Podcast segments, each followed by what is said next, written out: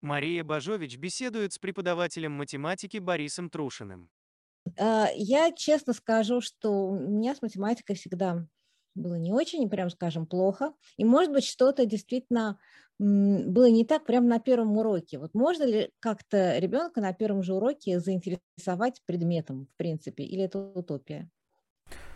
Ну, мне кажется, это сильно зависит. Все-таки, если прямо с самого начала не задалось, это значит, что речь про первый класс, и, и там довольно специфическая работа с детьми и довольно специфическая математика. Но в целом я не считаю, что есть такая задача увлечь ребенка всеми дисциплинами. Это было бы чересчур, потому что ребенок, который увлечен сразу всем, это скорее ребенок, который не увлечен ничем.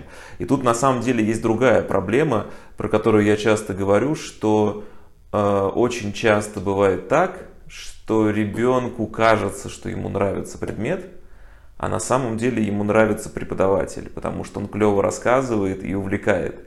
И это не всегда хорошо. Ну, то есть, если в школе у ребенка есть только крутой учитель математики, а на самом деле он, может быть, стал хорошим историком или хорошим географом или еще чем-нибудь, а просто не было учителей, да, и это очень плохо на самом деле, потому что в какой-то момент происходит слом, когда он взрослеет и понимает, что было клево заниматься математикой только потому, что это был этот преподаватель, а я поступил на математический факультет, а там какие-то старые занудные дядечки, и в таком формате мне математика не нравится. Поэтому мне кажется неправильно пытаться всех подряд увлечь всеми предметами. Нужно давать возможность, ну если с точки зрения родителей говорить, да, давать возможность ребенку посмотреть, пощупать э, разные подходы во всех дисциплинах, и чтобы он выбрал для себя то, что ему действительно нравится. Да. Понятно, что можно пытаться там вот есть знакомый хороший учитель математики, там, или есть хороший там YouTube канал по математике. Давайте вот посадим ребенка, подсадим его на математику, а может быть она ему и не нужна. Может быть из-за этого он не станет крутым биологом. Поэтому мне не кажется, что учителю вообще надо ставить такую цель. И тем более родителю, да. Цель все-таки попытаться максимально широко показать мир ребенку, и чтобы он потихонечку-потихонечку нащупывал свой путь, понимал, что действительно ему интересно. Вот. Понятно, что там в рамках какого-то вот базового уровня все дисциплины нужно освоить, но для этого не обязательно быть сильно увлеченным этим предметом. Как быстро вы начинаете понимать про ребенка или про молодого человека, ну, подростка, который к вам приходит, что вот с этим что-то получится, с этим не получится ничего? Мне кажется, что это никогда не понятно, потому что, ну, во-первых, я довольно давно уже не работаю очно, и я не вижу этих детей и не очень чувствую, а тем более сейчас, когда э, в основном у меня либо большие группы там в Оксфорде, либо это большая аудитория в Ютубе, я каждого конкретного школьника не чувствую совсем. Но при этом все равно это немножко не так устроено.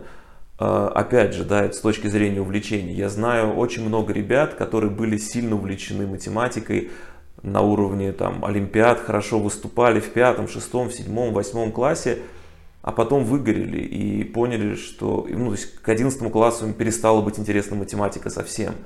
Поэтому это тоже там ранний старт не всегда хорошо. Нет э, э, такого, что во, если у ребенка хорошо с какими-то там математическими способностями в начальной школе, школе, значит обязательно ему нужно идти в какой-то математический класс или что-то такое. Поэтому вот тут надо быть очень осторожным. Я не считаю, что на ком-то можно поставить крест, если он там к девятому классу не умеет складывать дроби, да, или наоборот, что если он умеет складывать дроби во втором классе, это значит, что все, он станет крутым математиком. И то, и другое не совсем правда. Более того, есть такая вещь, что математика выигрышнее многих других предметов, вот в каком плане, в том, что она раньше всех других предметов начинается, и она такая вроде как понятная, да, и школьник иногда, вот если он ну, в каком-то смысле умный, да, которому в принципе интересно учиться, в принципе интересно развиваться, то математика это первое, с чем он сталкивается, где можно учиться и развиваться. и часто он, он или его родители вот за это хватаются, о, вот у него получается, да, и он типа математик. А физика начинается там в седьмом классе. И к седьмому классу он уже сказал, во, я математик, мне физика не очень интересна. Или там биология не интересна, или химия не интересна. Вот в этом есть тоже такая проблема математики. Это и плюсы, и минусы. Да? Из-за этого гораздо больше школьников, которые считают себя увлеченными математикой и там участвуют в большом количестве олимпиад. Не потому, что они действительно вот математика это самый главный для них предмет, и действительно именно математика важна, а потому что они начали рано заниматься, да, особенно когда родители отдают в какие-то там олимпиадные кружки еще в начальной школе. Понятно, что когда он дорос до седьмого класса, он уже в этой олимпиадной тусовке там 5 лет варится, ему уже все давно внушили, что он крутой математик, и он не смотрит вообще на эту физику. Ну что там, ну физика какая-то, я математик, да. А просто до этого ему никто этой физики не показывал. И вот в, это, в этом плане нужно быть, да, в этом плане, мне кажется, нужно быть очень осторожным и не перебарщивать, не передавливать на детей, да. Там ту же самую биологию можно в каком-то виде показывать ребенку, пока он еще совсем маленький, и он может какими-то вещами увлекаться. У меня там сын, когда ему было 7-8 лет, какие-то познавательные видео на ютубе про биологию смотрел, какие-то энциклопедии уже начинал читать, и рассказывал какие-то вещи, и вот каждый раз он рассказывает, и ему говоришь, ну нет, это, наверное, бред какой-то. Потом идешь, читаешь, оказывается правда, да, еще что-нибудь рассказывает. Говорит, знаешь, есть такие воробьи, которые пьют кровь у слонов. И говорю, чё?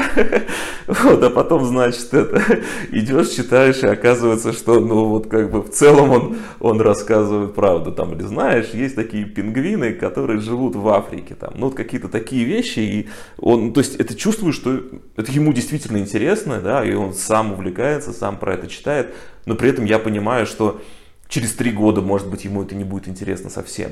То есть мне кажется, что вот правильнее там вбрасывать, видишь, видишь какой-то интерес, да, давать возможность поизучать что-то вокруг этого, да, почитать, посмотреть, но не пытаться ухватиться, о, вот, вот если ему там 8 лет нравится читать про пингвинов, значит он станет крутым зоологом. Ну, не работает это так, да очень сильно может ребенок измениться. То есть мне кажется, что вообще какой-то там такой жесткой специализации до 9-10 класса делать не стоит. Потому что даже наоборот бывает, что ну да, вот он учится, учится и поступает в физмат какой-нибудь факультет, и только в этот момент осознает, что, ой, вот на школьном уровне физика, математика было прикольно, а вот что-то дальше я вот не чувствую, зачем мне это нужно, да. Или наоборот, у меня было много учеников, которые вот, девочка одна была, когда я еще в школе в нормальной работал, да, с живыми детьми, а, была девочка, которая была очень крутым физиком, ну, то есть она почти попала в команду на международную олимпиаду, ну, то есть там их шесть вроде ездит, а она была там седьмой-восьмой. Вот что-то такое. Но как только она закончила школу, ей настолько надоела физика, что она пошла на мехмат. Вот, потому что, ну вот все, я занималась, занималась там 5-6 лет этой физикой, больше ей заниматься не хочу.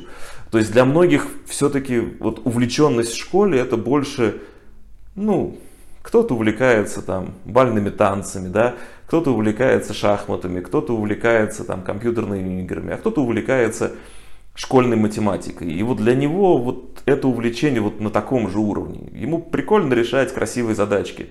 Это не значит, что он хочет стать э, сильным математиком, как вот как ученый, да. Поэтому вот всегда, мне кажется, надо это разграничивать, что по большому счету, там, увлечение олимпиадной математикой, это не сильно отличается, там, я говорю, от шахмат, не сильно отличается от компьютерных игр и много чего другого.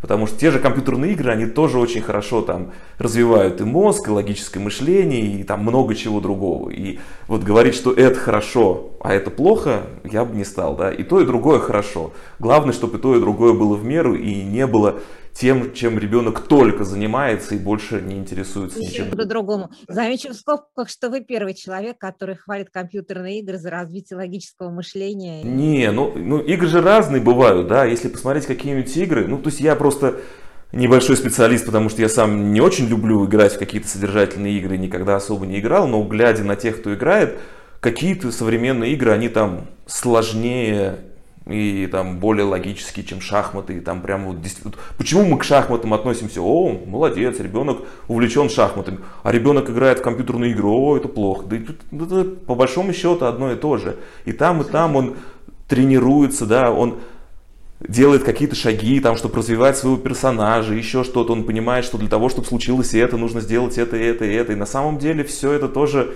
полезно, да. Ну, главное, чтобы все было в меру. Понятно, что если он занимается только этим, это очень круто, и он может стать большим специалистом в этой компьютерной игре, но вопрос, насколько это нужно. Но когда ребенок увлекается там олимпиадной математикой и все время тратит на это, почему-то родители к этому нормально относятся. Хотя стать специалистом по олимпиадной математике тоже не очень понятно, что такое, да? Понятно. Вот. Понятно. Поэтому, мне кажется, самое главное вот чувствовать, что э, ну вот, что это просто увлечение, и это прикольно, что это увлечение, но не факт, что это перерастет в профессию. Да, профессию, поэтому да. в любом случае нужно прокачивать там знания более-менее по всем предметам, чтобы если вдруг ребенок там в 10 классе осознал, что я хочу там заниматься биологией, чтобы не было такого, что у него эта биология совсем на нуле и нужно прямо с нуля с нуля все это делать. Поэтому мне кажется, как-то вот так к этому правильно относиться. А вот вы сказали про то, когда вы еще работали в обычной школе, а не в онлайне. Вы стали работать в онлайне. Это что и почему? Это не от хорошей жизни или как? Нет, ну, скорее наоборот. Просто пока ты молодой, а, ты проще пробуешь разные интересные вещи. То есть, когда я начал работать в онлайне, это был 2009 год, то есть это 13 лет прошло. Я тогда еще был довольно молодым преподавателем, хотя у меня уже там десятилетний опыт к этому моменту был. И ну, мне было просто интересно попробовать разные. Вот мне предложили, я попробовал, да. То есть на тот момент я много работал в школе, много преподавал в физтехе, много там какие-то частные занятия были, наукой тогда еще много занимался. То есть я вот в 2008 году защитил кандидатскую диссертацию, то есть это вот такой самый-самый пик занятия наукой был. Просто всегда ну, по крайней мере, в то время мне не было интересно заниматься прямо чем-то одним, да, вот если мне сказали, вот мы тебе будем платить кучу денег за то, что ты будешь просто школьным учителем, мне было бы это неинтересно, да, или мы тебе будем платить кучу денег, и ты там вот будешь заниматься только наукой, это тоже было неинтересно, или там только преподавать на физтехе, вот, ну, как бы это, наверное, одна из причин, почему я в то время не, не думал о том, чтобы там, уехать за границу и хорошо заниматься наукой там, потому что там было проще и интереснее заниматься наукой, но я понимал, что если я туда уеду, вряд ли я смогу там работать со школьниками, там, вести какие-то занятия, еще что-то. А мне это было не менее интересно, да, чем занятие наукой. Поэтому в тот момент я вот не чувствовал, что вот, вот какая-то сфера жизни для меня более важна, чем другая, и я занимался много чем.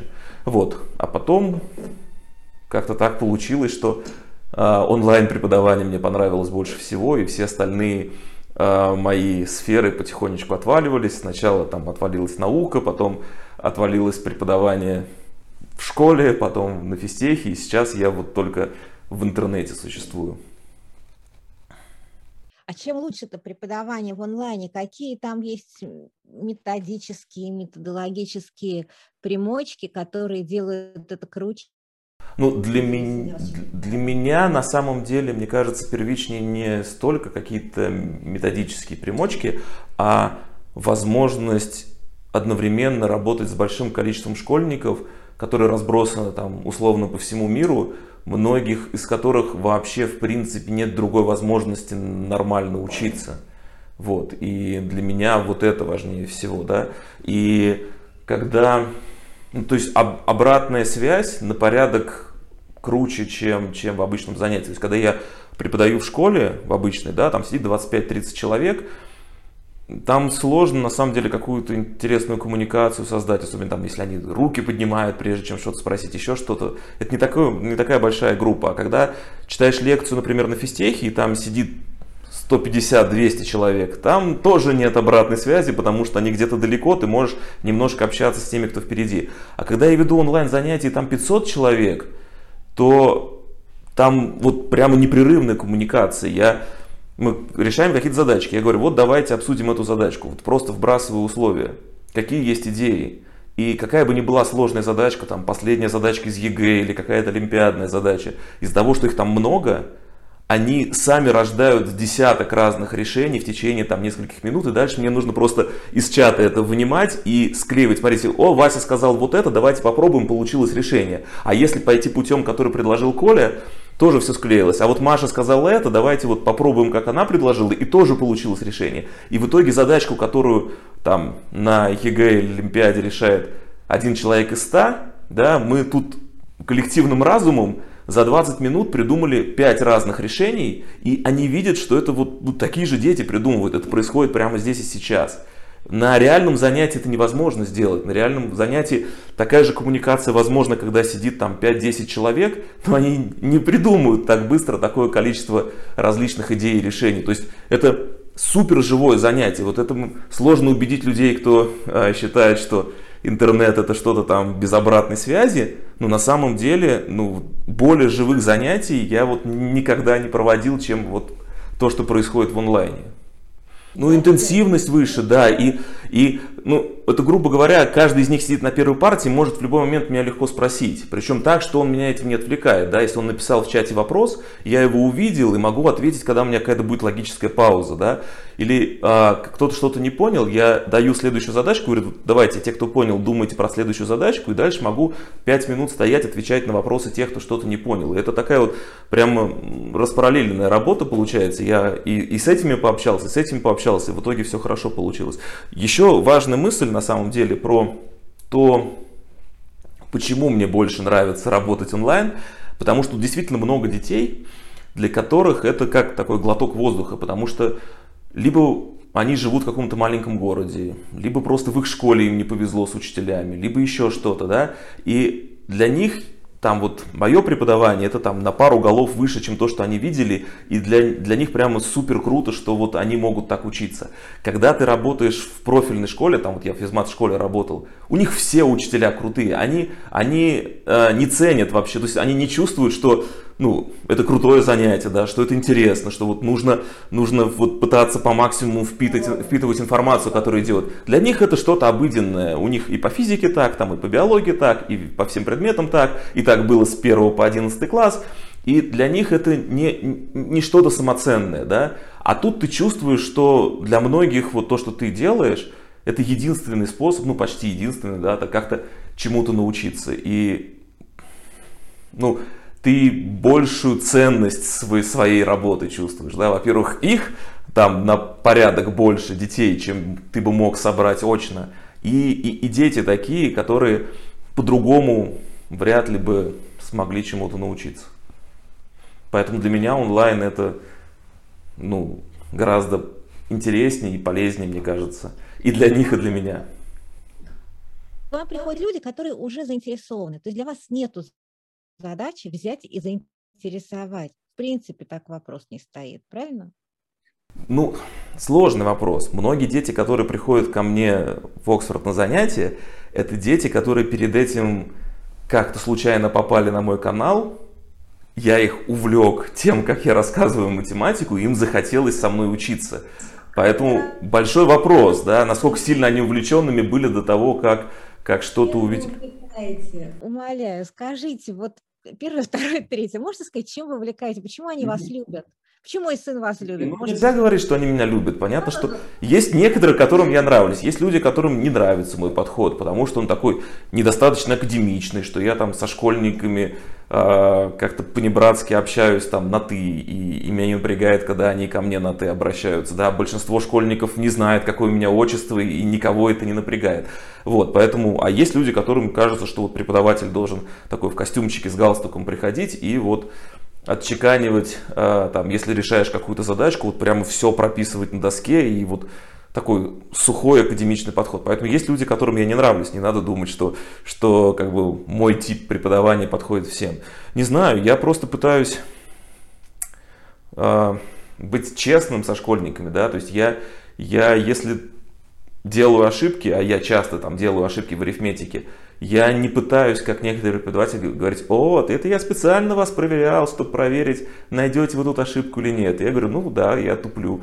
Я так часто говорю, что ну, это и для них тоже важно, да, что, что вот можно ошибаться, нужно быть внимательным, нужно следить за этим. Я там часто говорю, что вот если я э, дорешал до какого-то простого момента, то мозг считает, что все, я дальше справлюсь. Без него выключается, и я на автопилоте могу какие-то глупости написать, там 2 плюс 3 равно 6 или что-то такое. И я не пытаюсь их как-то обманывать или делать вид, что, что это случайность. Не, не знаю. То есть мне кажется, э, вот еще важный момент, чем, что мне не нравится в обычной школе, почему в школе часто не получается вот такой хорошей связи между учителем и учеником, основная, то есть не основная, одна из проблем школы, на мой взгляд, заключается в том, что учитель выполняет две функции. Он и учит, и он же проверяет, да?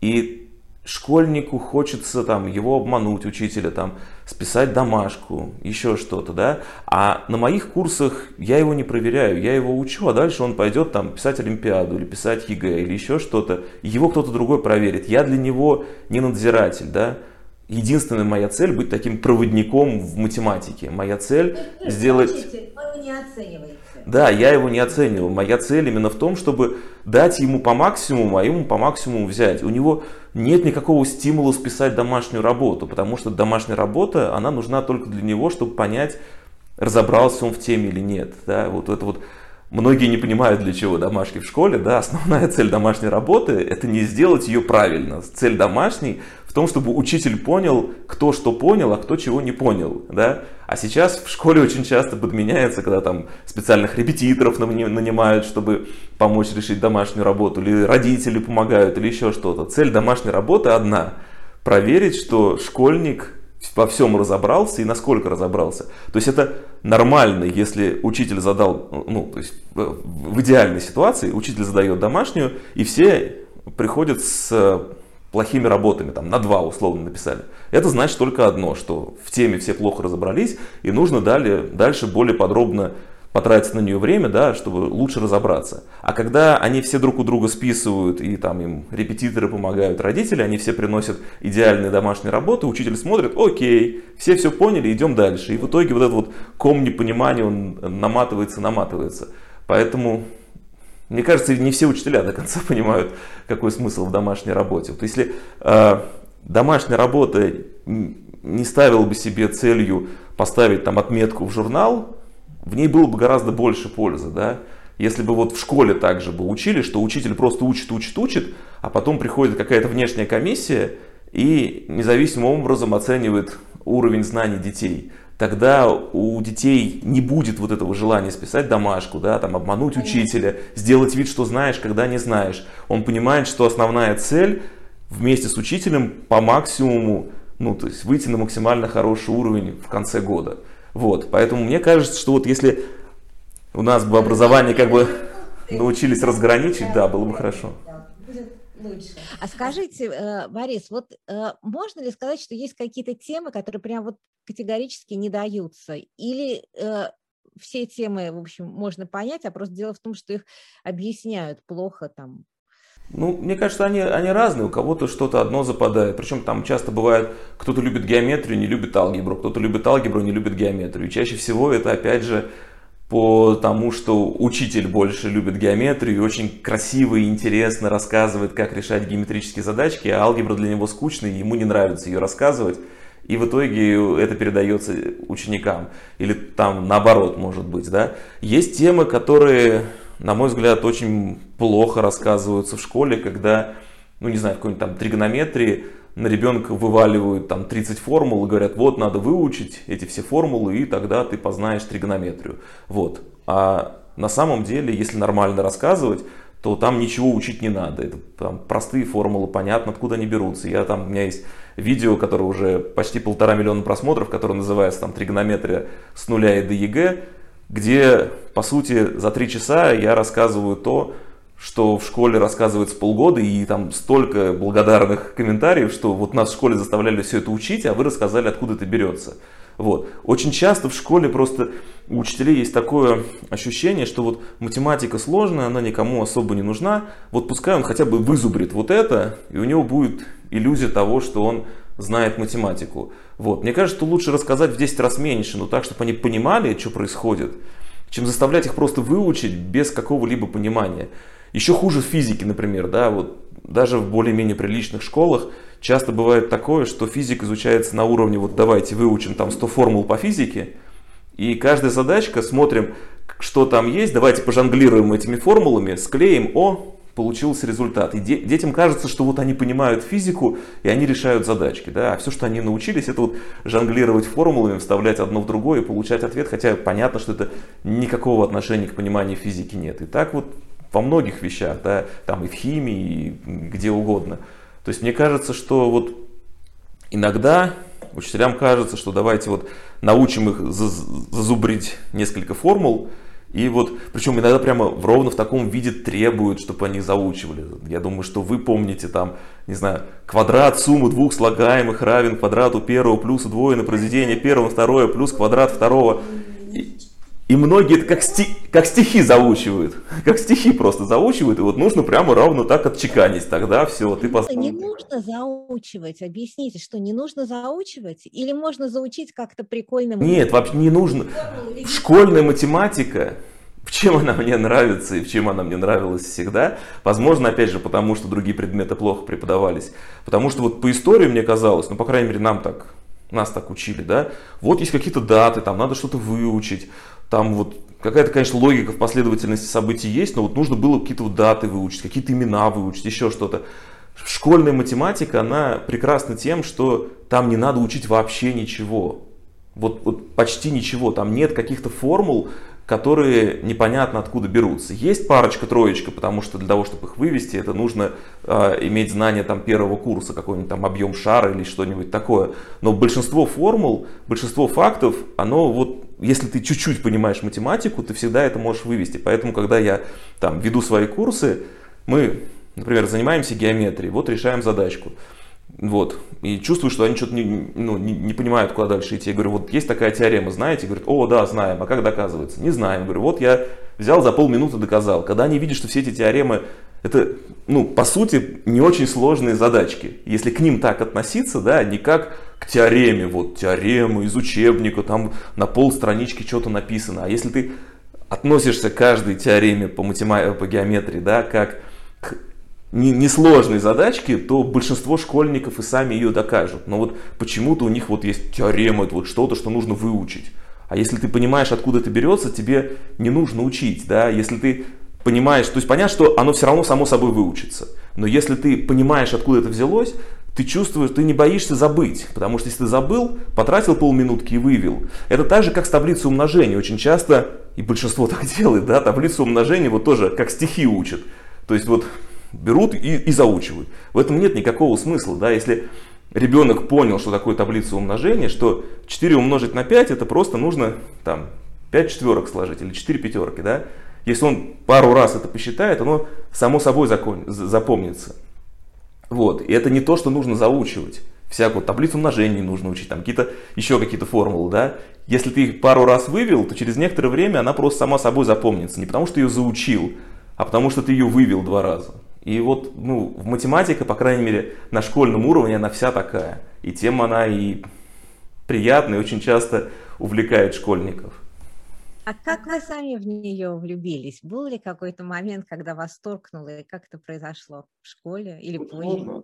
Вопрос. Я, я, я учился вообще в начале, то есть это было начало 90-х, и это, хоть я учился и в Москве, такая была школа на, в рабочем окраине Москвы, и в 90-е там просто не было половины учителей. У нас нормально был, у нас там был учитель физики, который был такой универсальный заменитель. Он вел у нас и э, рисование, мы там электроформную машину рисовали, и русский заменял, и английский, хотя он английского не знал. То есть там вот занятия по английскому мы что-то читали в учебнике. Самое главное было не заржать, если кто-то какую-то глупость говорит, потому что он не понимал вообще, правильно или нет. Если, если тихо и спокойно и все, все довольны, значит, значит человек правильно сделал задание.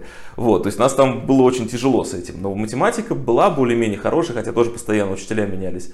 Но, не знаю, у меня как-то получалось, и большая благодарность там, моим родителям, что они увидели, что и, там, и у меня, и у моего старшего брата хорошо с некоторыми предметами и отдали нас в Долгопрудный, то есть мы там из Москвы в Долгопрудный ездили каждый день а, в физико-математическую школу при физтехе. То есть она не совсем при физтехе, просто из-за того, что она рядом с физтехом, там физику и математику преподавали преподаватели с физтеха. Вот, и там я понял, то есть одно дело, когда у тебя хорошо с математикой на уровне вот этого вот обычного класса в обычной школе, ну, там это довольно естественно, там просто половина детей не особо хотели учиться, ну и у тебя получается лучше, чем у них. А когда ты э, попал в сильный физмат-класс и, и оказалось, что ты там тоже круче всех, вот тут стало понятно, что математика у меня прям хорошо получается, и, и действительно я стал потихонечку развиваться в ту сторону. Вот. И не знаю, а как-то так у нас э, исторически так сложилось, что те школьники, которые хорошо учились, там, побеждали в олимпиадах и так далее, они после окончания школы прям сразу оставались в школе и э, дальше занимались детьми. То есть у меня трудовая книжка, в которой написано, что я учитель математики, и мне там 16 лет. Вот, то есть в то время не было таких проблем, что у тебя должно быть высшее образование, чтобы быть учителем математики. А в мои, ну, то есть вместе со мной там мой одноклассник остался химию преподавать, информатик был, э, физик, по-моему, еще, ну, человек 5 нас из класса осталось, которые вот прямо начиная с первого курса там немножко занятий вели. Вот. И как-то вот я понял, что преподавать мне нравится не меньше, чем изучать математику а в какой-то момент вот то, что было таким прям совсем-совсем хобби, в итоге вылилось в основную профессию. Правмир. Чтобы менять, нужно говорить. Не забудьте подписаться на наш подкаст.